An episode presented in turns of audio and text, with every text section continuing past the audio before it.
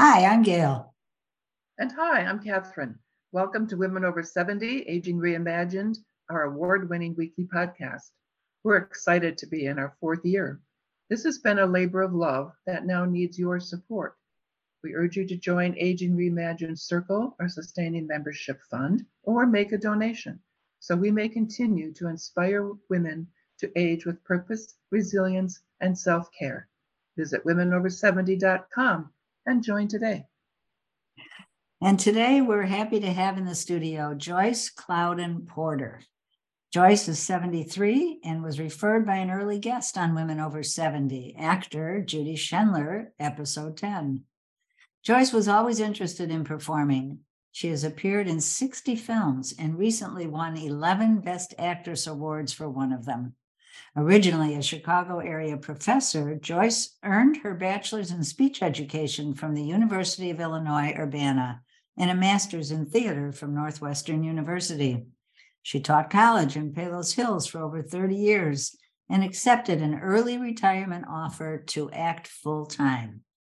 Joyce has always enjoyed writing nonfiction. She was on the staff of her grammar and high school newspapers wrote a column for a neighborhood newspaper about her high school's activities, and she and her late husband were freelance journalists for The Streak, a short lived theater newspaper. While teaching, she wrote two supplemental textbooks Humanities on the Go and Experiencing the Arts. She was honored three times by the Chicago Tribune as one of their favorite writers of letters to the editor for the year. She has many loyal followers who read her daily Facebook posts, many of which are intended to help others. Mastering Senior Life Thriving and Surviving is her first book intended for the general public. And like those Facebook posts, it offers helpful information. So, Joyce, hello and welcome to Women Over 70. Hi, thank you for having me. We're really happy you're here. You've had a varied career in the arts, a varied career yes. in the arts, right? Since retiring as a professor. And you say that you've always been interested in performing, singing, and dancing. And so I, I have two questions about that. One, what moved you to go in this direction? And two, uh, why didn't you do it earlier? Oh, well, acting full time? mm-hmm. Yeah, right. Well, um, okay. First of all, I got interested from a very young age my mom would be watching uh, ballet and opera, and she'd turn on Kate Smith, and I'd be dancing along. And I, I think maybe something genetic. My dad almost became an actor, and my mom loved uh, music and so on. And uh, so I took my mom was spent every Saturday for so many years uh, taking me to my ballet lessons and singing lessons and so on, and indulging me with that. And um, I enjoyed all that, but I really didn't have an opportunity to get involved in acting because my high school, unfortunately, unlike the high schools today, did not offer any theater. Mm-hmm. I didn't get at all involved in theater until I was in college and almost fell into it accidentally and found out that was what I was most interested in. Though it was nice when I could be in the chorus of a musical and combine, you know, varied interests. And uh, then when I got my degree, I didn't have at that time the self confidence to you know, go to New York or LA and try to um, act full time. And I had this wonderful job offer to be able to teach it and direct plays and everything. So that's what I did. And I did, while I was teaching, I did community theater on the side besides directing plays. Oh, okay. Mm-hmm. And then when I was 47 years old, I got this letter from the state saying, You can retire in five years. Do you want to do it? it was kind of a shock. And um, I thought about it for a week or two, and my husband said, Well, just think if you took it, we could go away for the winter and you could try acting full time. Yeah. so he was supportive for sure. Yeah. Yeah. So that's what I decided to do. And I decided that if I didn't take that offer, and I had to wait another five years to retire, I might kick myself afterwards. Uh-huh. so that um, so I retired at 52 to focus full time on acting and be able to do it. I'm very lucky. Um, I don't have the worry of where is my next paycheck coming from? Can I pay the mortgage? Because I've got a pension. yes. Not many people have nowadays. right. You're very lucky. Very lucky. Very lucky. yeah. right. Where did you grow up? In Chicago on the north side, various places on the north side. Uh-huh. And what school did you go to that didn't have any acting in it, any theater? Sullivan. So- and it was about 85% Jewish, and I'm sure there was a lot of talent and interest there. And we had a principal who did not believe in extracurricular activities, unfortunately. Hmm. And um, my mom was not a stage mom. She just supported me, but she never pushed. And I didn't really know about what was going on at the JCC, for example, that I could have gotten involved in. And so I um, didn't really, I kind of fell into acting because I was in a choir in my freshman year at college. And the director said, I'm, uh, they're having auditions for a play and I'm in charge of the music. It's not a musical, but it's a play with songs. And if you'd like to audition, here's the information. And I remember I went to the auditions, and I still remember this from when I was 17 years old that the form said, Do you want a speaking role? And I checked no, intimidated by that. And then I got into the play and I was singing, and I was sorry I wasn't uh, acting. And that's why Ah, I decided that was what I wanted to do. Good for you. Yeah. Yeah. So, but it took you another many, many, many years to do it. Well, I did a little acting in college and then I was doing community theater, but I had this opportunity to have this full time job teaching it. Uh-huh. So um, I didn't work at it full time. And that was a very rewarding career. I developed a lot, a lot of curriculum, had students that I'm still in touch with, Mhm. amazingly, Mhm. did plays, uh, helped design a performing arts center, et cetera, and then was able to retire with a pension and act without uh, financial problems. Right. That's really a good thing, isn't it? Yeah. Yeah, for sure. So Joyce, you you you act, you you write play, you are a playwright also, and you do film. Am I Uh, leaving I- anything out? Yeah. No, I only write nonfiction. Okay, nonfiction. I don't have that creative bent, though I am involved with a group called uh, Ubiquitous Players that uh, does readings, and at times they have presentations of monologues that members of the group wrote, and I've written a few monologues.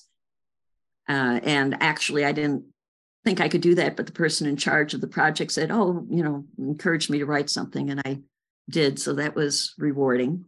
Mhm. But they were based on true stories. So far, I don't have that creative imagination for fiction. Mhm. But you have written a book recently. Yes, and it's a nonfiction book, and it's called Mastering Senior Life Thriving and Surviving. It's by Joyce K. Porter.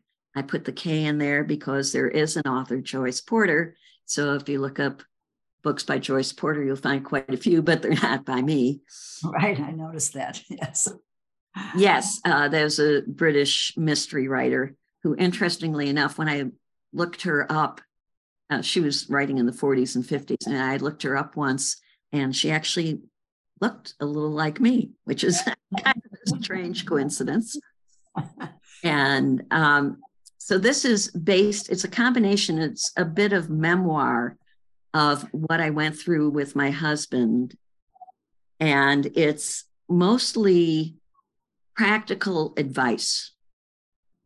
And the thriving and surviving is the thriving is, I think I'm an example of thriving. And I'm sure most of your guests are. Mhm. People who approach retirement or aging with trepidation and think, oh my gosh, what am I going to do now? And if I'm not working, what am I going to do? And I make the point in the first part of the book that this part of your life is a great opportunity. Mm-hmm.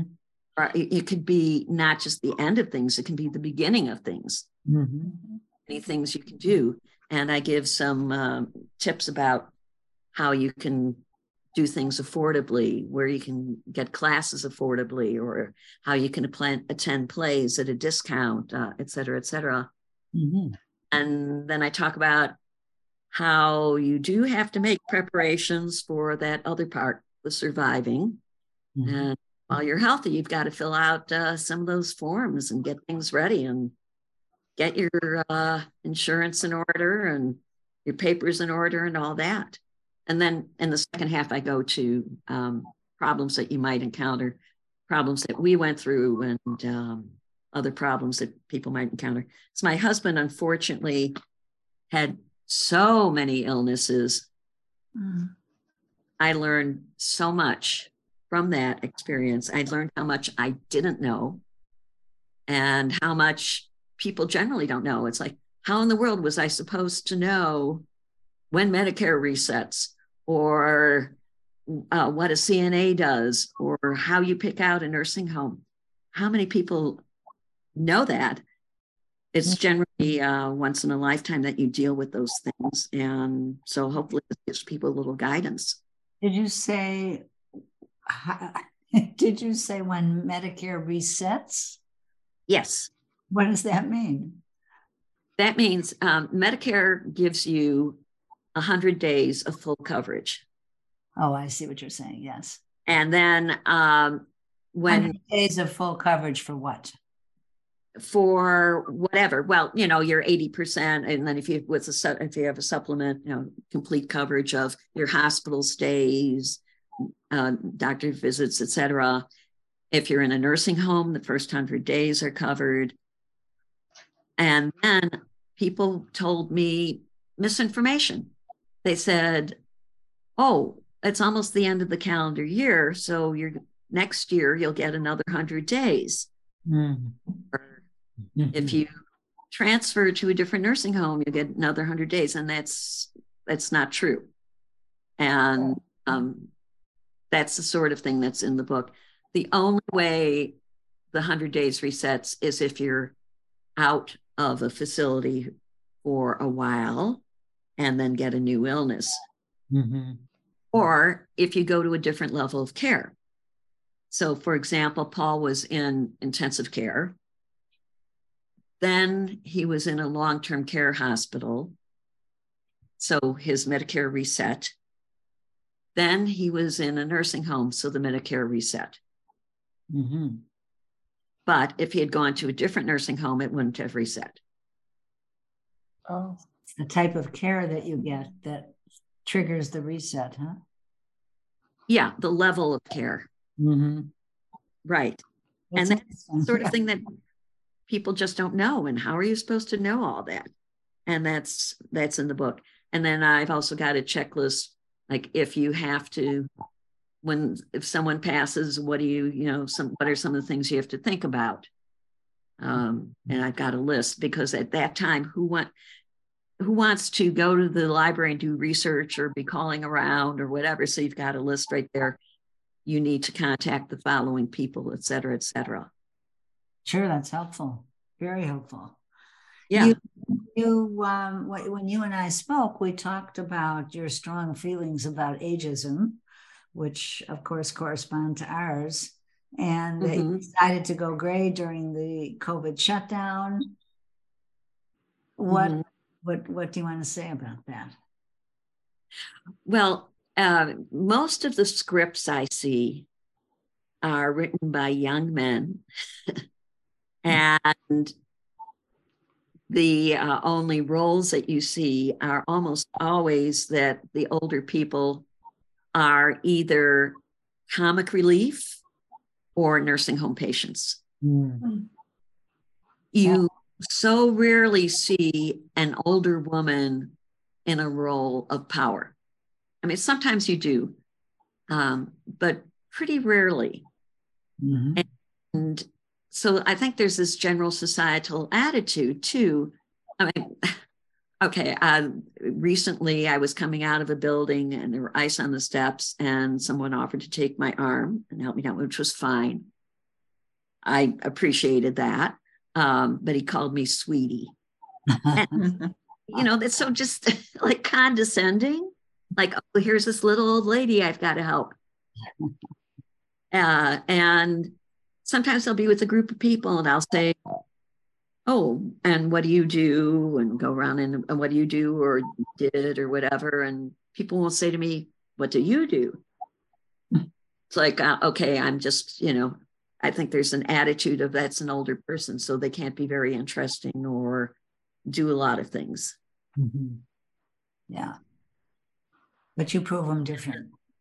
Yeah, yeah. And I think I get more of this um, attitude of she's an old lady since I went gray. Ah, mhm. What made you decide to go gray? It's better for acting, for roles, for the kinds of roles that I get submitted for. Hmm. And I actually think it looks rather attractive now that it's fully grown out. It Mhm. was a challenge growing it out, but if, and that's why I always hesitated.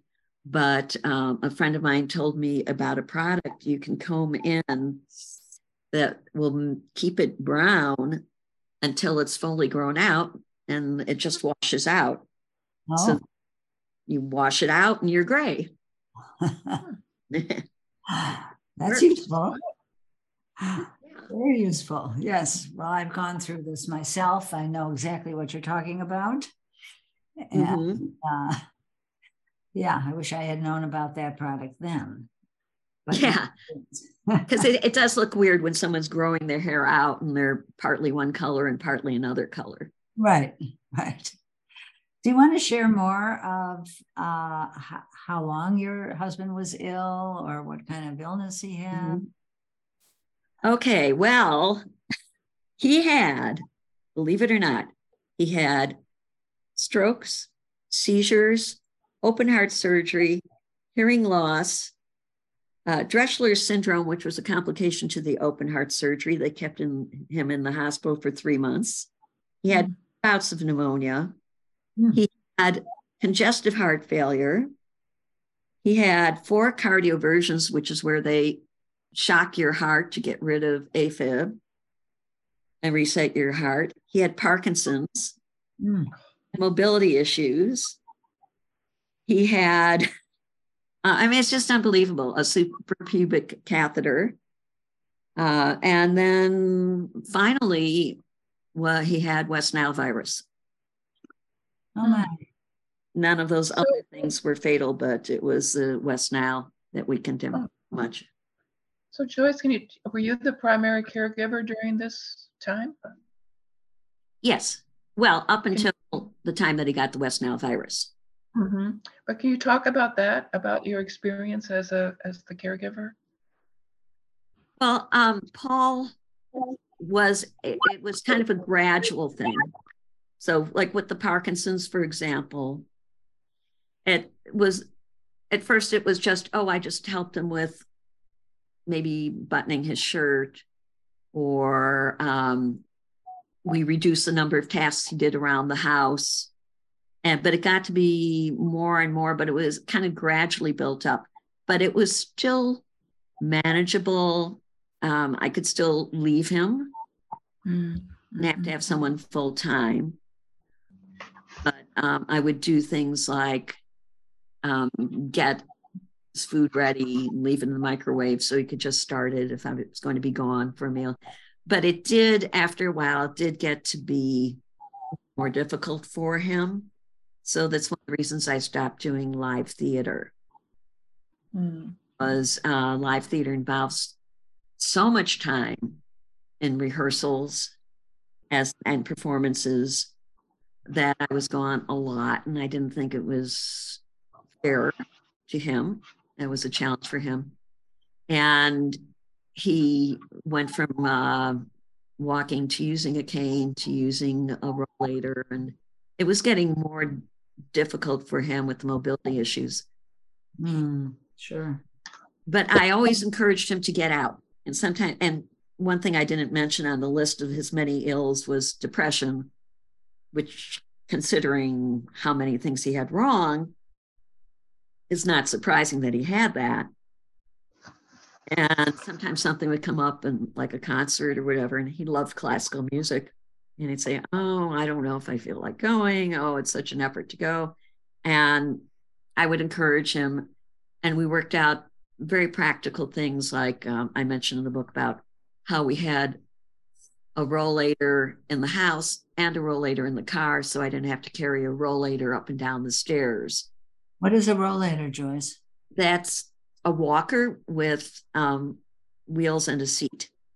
I see. Okay. Mm-hmm. And then we also got a mobility scooter, which is motorized, which he would use if we were, let's say, going to a park or somewhere where it would be a longer walk. Mm-hmm. And uh, that all took a lot of figuring out. That's one of the reasons I wrote uh, the book. A lot of figuring out how to do this, what to do. It was a challenge, but we both felt that was important that I keep my acting career going while I was doing all this. Mm. Um, Paul agreed with me that he wanted me to be able to get out and do things and not just be home all the time taking care of him. Sure. Yeah. Wow. They all, oh, you know, if I were going out, he'd say, "Oh, that's okay. I'll just sit in this chair and watch TV till you get back." so you never had help inside the house? No, we didn't. Um, when he got back from the open heart surgery and the complication, we did for about a week, but that's that's all. Mm-hmm. Mm. Because he was pretty weak at that point. Yeah. And we never found it necessary. Sounds like this was over a long period of time. It was. It was. Um, the West Nile was a period of seven months, and then I was not doing any care because he was intensive care and then, you know, nursing home and all that. Mm. But the Parkinson's and everything, yeah, that was over a period of several years. Mm-hmm. And that we we learned to deal with it like we learned what the signs of pneumonia. So the first time he had pneumonia uh, was the worst. He was in intensive care and everything because we didn't know the signs. But then after that, we, he was starting to get it, we were able to catch it early and um, get him to a doctor or whatever was needed so it didn't get as serious. It seems to me that your creative side came out during all of this caregiving. Yeah. Yes. Yeah. Though Paul was also um, creative. We actually met in a play. Oh. we were cast as husband and wife. and as he said, we took the roles too much to heart. and uh, he had a, a, very creative imagination. And so sometimes I came up with the ideas about how to deal with things, and sometimes he did mm-hmm. as a team. Sure. Wow. Well, so what's next for you? Two things. Uh, one is that um, I'm promoting the book, so I'm doing a couple of talks, and I don't want to make a full time career of doing that.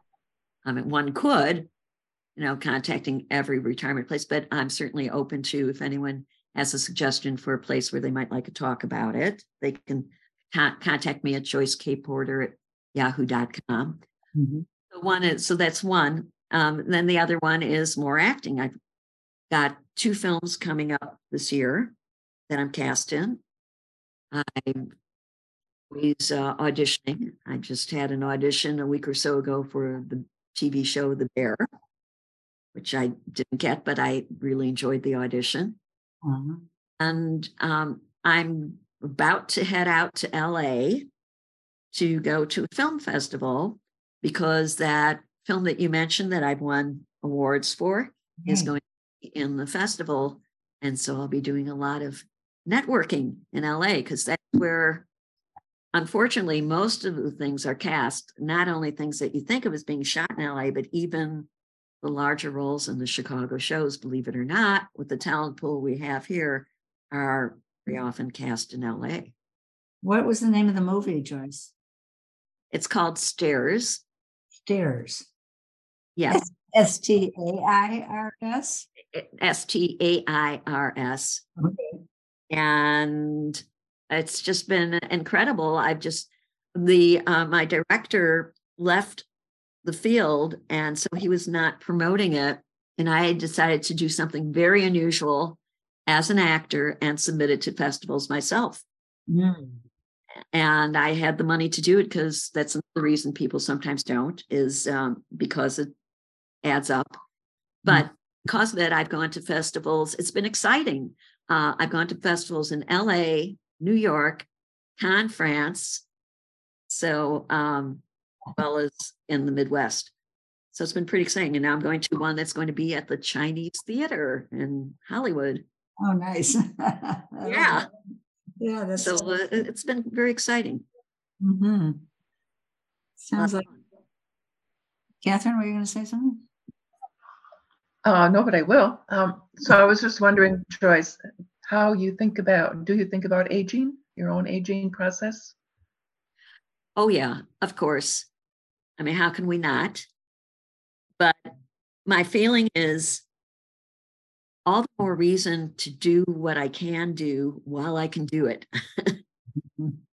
Make the most of the time. Maybe, you know, 10 years from now or whatever, it won't be so easy to fly off to France or, oh, and I just took a trip to Ecuador, which had nothing to do with acting. It was just a tour. Mhm. But it did involve a lot of walking and so on. And I'm thinking, I don't think I could do this 10 years from now. So got to make the most of the time you have while you can do it. Yes, that's good advice for sure. And what were you doing in Ecuador? Did you go to the Galapagos Islands? Yes, yes. Ah. Uh, it was a great tour. And we did, we went to two cities. We went to the Amazon. We went to the Galapagos Islands. Yeah, it was Mhm. pretty, pretty cool. Yeah. Very cool. Yeah. Okay, well, thank you very much. We really appreciate your being on Women Over 70 Aging Reimagined. Yeah. Well, And thank you. yeah, it was great to have you. Yes, it was. So, listeners, at the beginning of the podcast, we urged you to join Aging Reimagined Circle, our sustaining membership fund. Aging Reimagined Circle hosts our monthly interactive programs. So, we encourage you to engage in these probing discussions and lend your voice to these important conversation conversations about issues that matter to women. Visit womenover70.com to join.